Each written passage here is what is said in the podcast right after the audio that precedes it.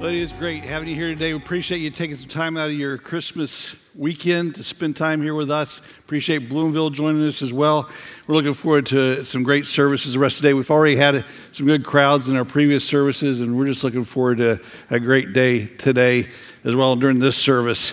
Um, and I know we're all looking forward to tomorrow, and uh, looks like we're going to have a white Christmas. That's pretty cool. We haven't had one for a while, so it's, it's going to be a good day. I always look forward to our Christmas Eve services because it's like uh, you, basically all the hustle and bustle is based, most of it's done. I, have still got some presents to wrap, but most of it's done, and you get to spend some time just stopping and uh, taking a deep breath and thinking about what it's all about. And so we're going to try to do that today. I know some of you probably thinking came thinking you'd see Kevin up here. That's what I was thinking too. Um, uh, but he, he got he got sick later in the week and came down with the flu and was running a fever and everything. He's better. That's the good news. And gaining strength. He's he's planning on speaking tonight at the four o'clock and six o'clock services. So I encourage you to come back and uh, be a part of that. I'm pulling for him, and uh, and so uh, hope you'll be here and be a part of that. You remember last week, Kevin talked about how Jesus answered the Pharisees who were demanding he do some miraculous thing for them, and, and they're just trying to discredit him. And, and he answered them by pointing out something greater than jo- Jonah was there. We talked about the what distinguished Jesus from Jonah, how much he gave up to come, how far he was willing to go, and how long he was willing to stay. You know, those are things we're still thankful for today, right? Uh, if you're a follower of Christ, you're thankful for how much He gave up for us, how much, how far He is willing to go to come for us, and how long He's willing to stay because He's still with us today. I want to look in that same chapter at what Jesus said a little earlier when He said that there's something greater than the temple here. And you may be going, what's that got to do with Christmas? Well, let's take a look at it and see. Matthew chapter 12, if you got a Bible, you can turn there. Matthew 12, verse 1 says this At that time, Jesus went through the grain fields on the Sabbath, and his disciples became hungry and began to pick the heads of grain and eat. But when the Pharisees saw this, they said to him, Lord, look, your disciples do what is not lawful to do on a Sabbath. But he said to them, have you not read what David did when he became hungry, he and his companions? How he entered the house of God and they ate the consecrated bread, which was not lawful for him to eat, nor for those with him, but for the priests alone?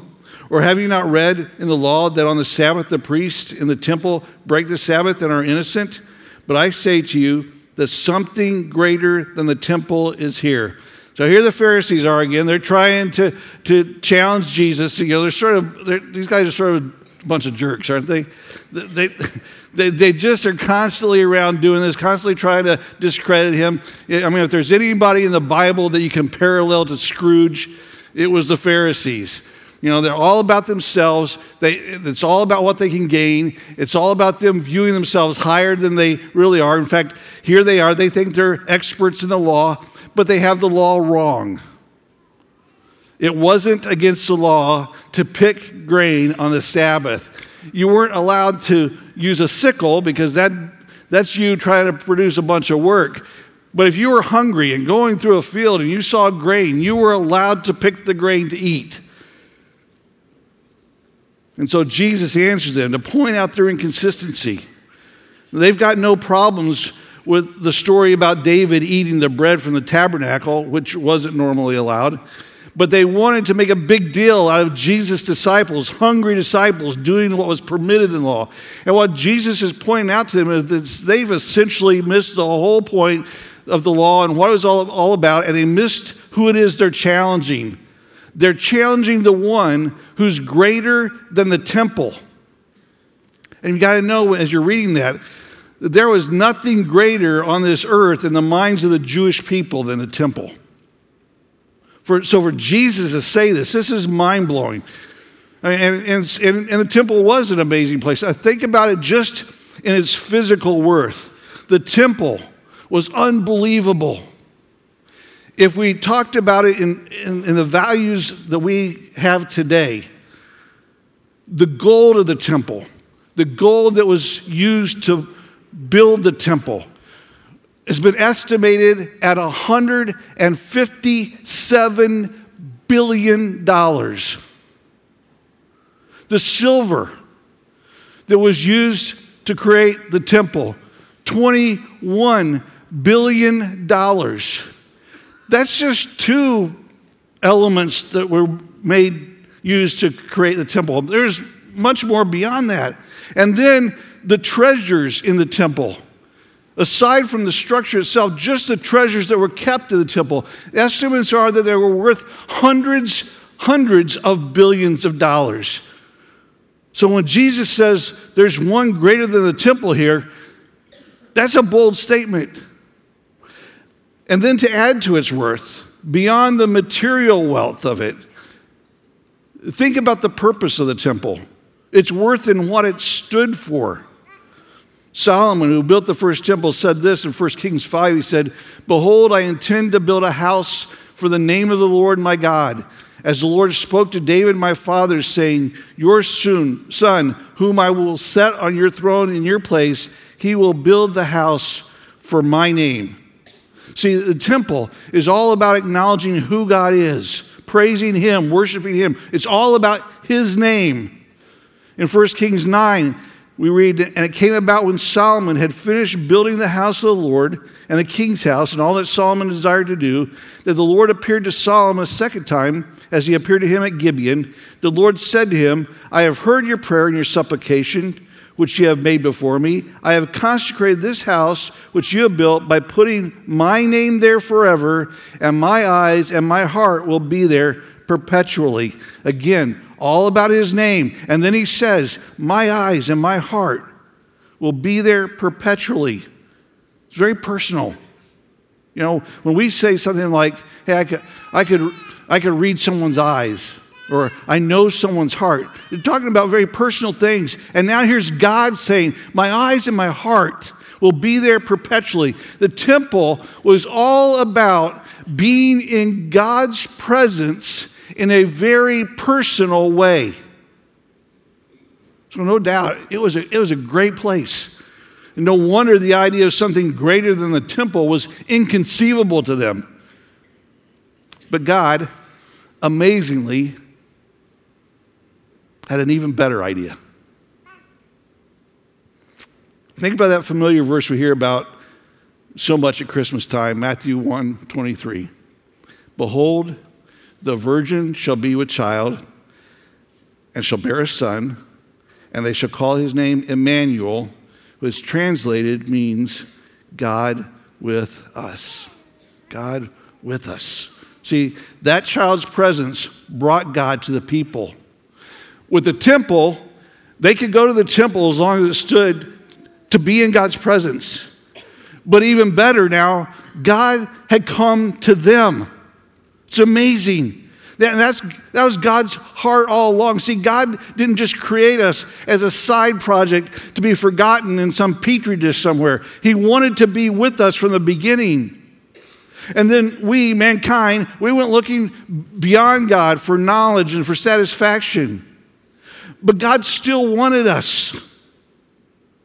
And so He gave us a new way to be close to Him through the law and through sacrifice. And the people would they'd try to obey the law, but of course they, they, they, they'd fail. And so he, they gave their very best animals for sacrifice. That sacrifice would cover their sins so they could be close to God. But God still wanted something even better for us because those sacrifices had to be made over and over and over again. God wanted something better for us, and so He sent His Son to make a sacrifice for us that was a once for all sacrifice that would never have to be offered again. The book of Hebrews talks about how the, the blood of bulls and goats had to be offered over and over again, but Jesus gave this once for all sacrifice to cover our sins so that we could be close to God. He came to earth to be with us, gave his life to fulfill the law for us. And then you know what God did? Because He wanted that close relationship with us. Remember when Jesus said he, it would be better for us if He left?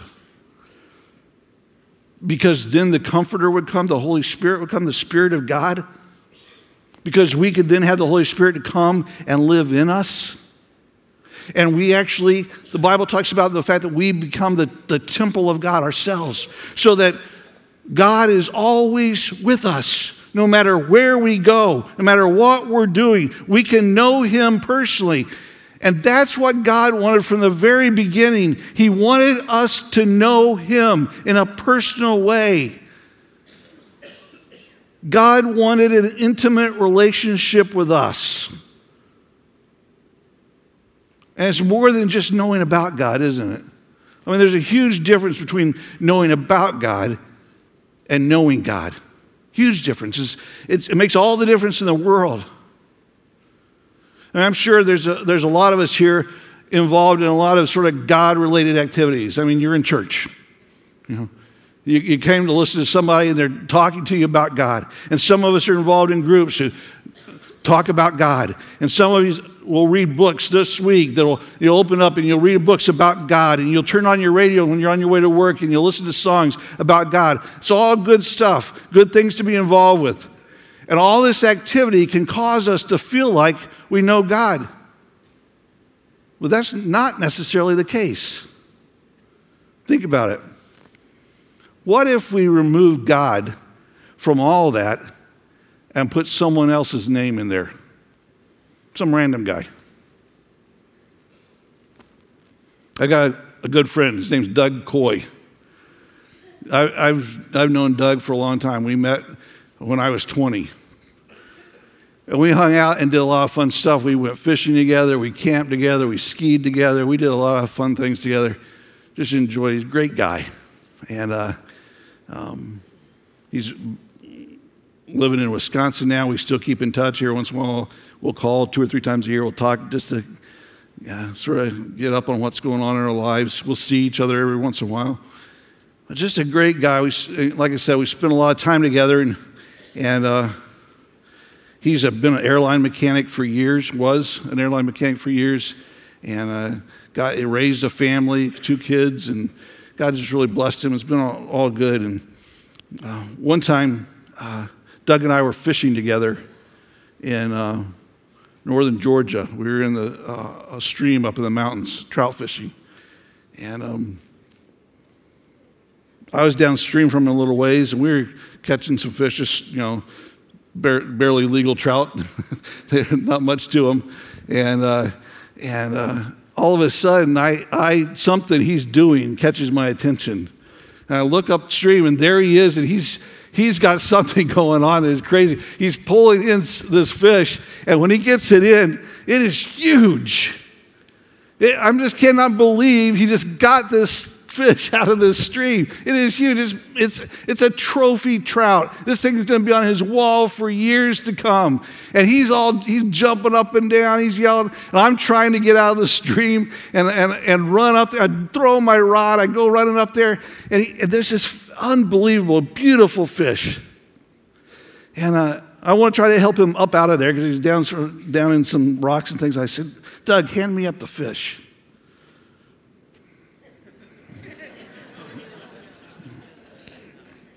And he did that, and I dropped the fish. it was terrible. I felt terrible. It dropped, it rolled a couple of times, and then plopped back in the stream, never to be seen again. I just, oh, man. But Doug's being such a good guy. And he, he never said one cross word to me about that. He never said, You idiot. You know, he, he, he never got on me. He didn't complain in any way. I don't know what he was thinking, but, but just a good guy.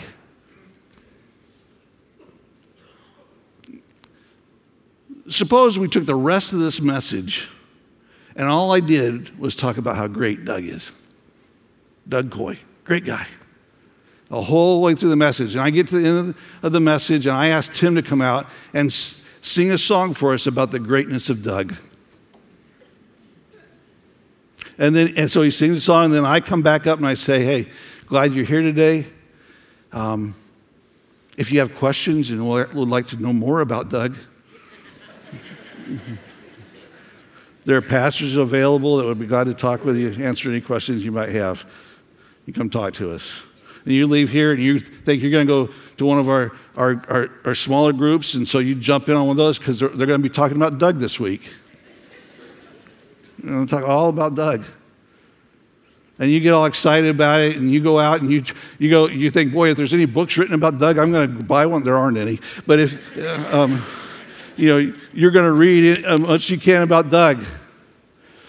And, and your friends, they think you've gone nuts. You know, you've become a Doug Coy fanatic. And you even find out, you find out when his birthday is, and you go buy gifts and you give them to other people on Doug Coy's birthday. you get all involved in all this activity. Talking about Doug, thinking about Doug, reading about Doug. Let me ask you do you know Doug Coy?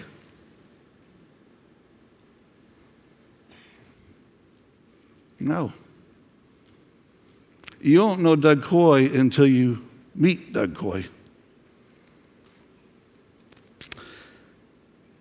And that's the way it is with God. The God of heaven doesn't want you involved in just a lot of activity. Christmas isn't about simply involvement. It's, it's not about information. It's really about intimacy. Intimacy with God. That's what he wanted at the temple. He wanted the people to know him. Actually, that's what he wanted before the temple, right? When he's in the Garden of Eden with Adam and Eve. What did he want? Intimacy with them. Amazingly, that's what he wanted before the garden. The Bible tells us that before the foundations of the world, he loved us.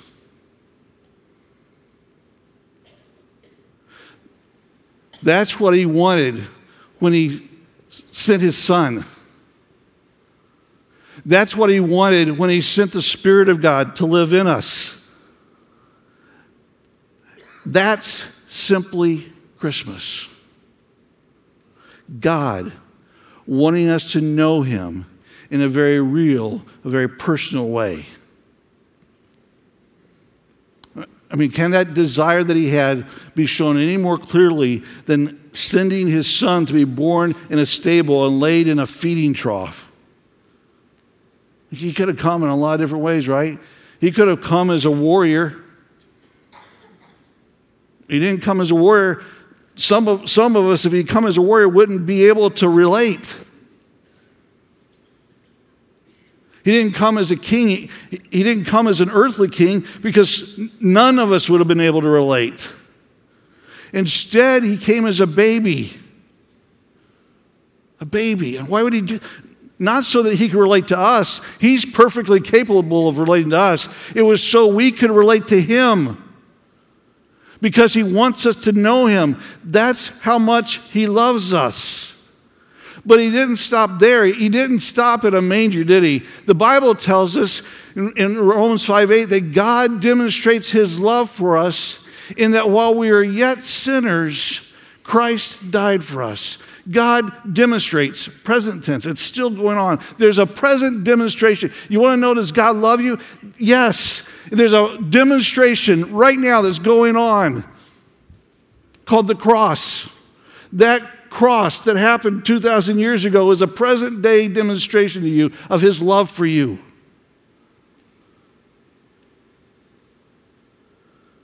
The cross was the ultimate demonstration of it. It was God wanting us to know him, something that we were incapable of doing because our sin had separated us from him. And no amount of activity, no matter how good it might be, could ever introduce us to Him. We could never get to know Him by our involvement in good things. But the cross became the way for our sin to be wiped out so we can know Him. There's this incredible transfer that happened on the cross. 2 Corinthians 5:21 says he made him who knew no sin to be sin on our behalf so that we might become the righteousness of God in him. Jesus hang on the cross. He made him who knew no sin to be sin. The Bible tells us he bore our sins on the cross. The weight of our sin. You get that with the word bore, don't you? It's the, it's the weight of our sin. He bore our sins on the cross. Our sin transferred to him, and his righteousness transferred to us. That's amazing. That's how much he loved us. It's great news. But here's the deal as good as that information is for us, and I know many of us have heard it before, having that information isn't good enough. And that's what really scares me. That here we are at Christmas, and some of us feel like we've heard this story so much that we've gotten sort of comfortable with it. And we think that having the information is enough.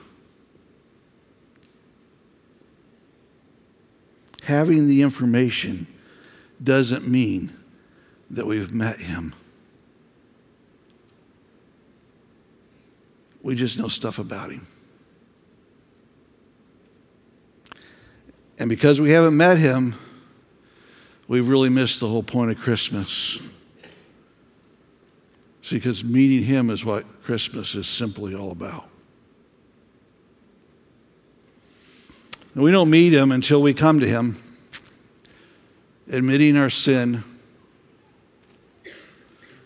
And I know for a lot of people that's not a problem. I mean, most people will say, Yeah, I've sinned. That's not what we're talking about. Admitting our sin means we come to God and we know what our sin, how awful it is.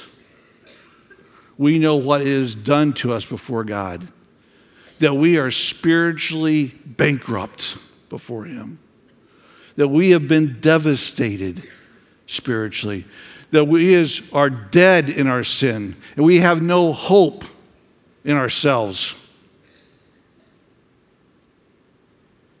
That's what our sin's done to us. And we have no way of meeting God on our own. So we confess that we're that way, deserving of judgment and deserving of the punishment that would follow. And so we come to God again as beggars, asking, urging, pleading for forgiveness. God amazingly wants to forgive us. We place our faith totally in Jesus' death on the cross as payment for our sin against Him, payment that fully pays off our debt to the Father, not relying on any way in, in our involvement in good things. And when we come to Him by faith alone, admitting our sin, asking for forgiveness, that's when we meet Him. And we come to know Him in an intimate way. That's what God wants for you this Christmas. If you've never taken that step, you can do that in the quietness of your own heart and mind. You could do that right now. Turn to God. Admit that you're a sinner. Admit that you need forgiveness. Ask Him to forgive you. Ask Him to come into your heart. Tell Him you're trusting in what Jesus did on the cross alone, nothing else. Admit to Him that there's no good in you that's worth of any merit before Him. But Jesus on the cross offers to you His righteousness. And you're asking for that.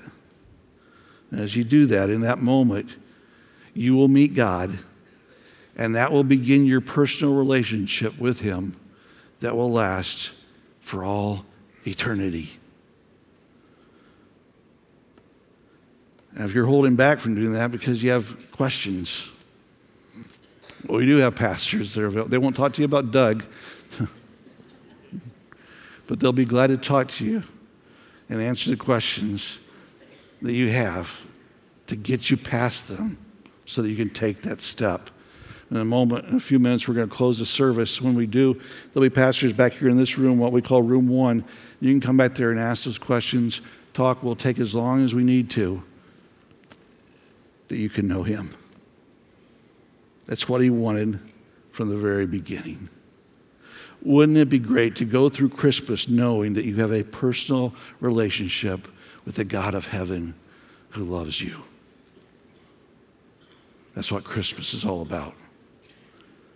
We hope you have a great Christmas and enjoy it most because you know the one who made it possible. Merry Christmas. Let's pray. Father in heaven, we thank you that you loved us with such a great love. You've loved us from eternity past.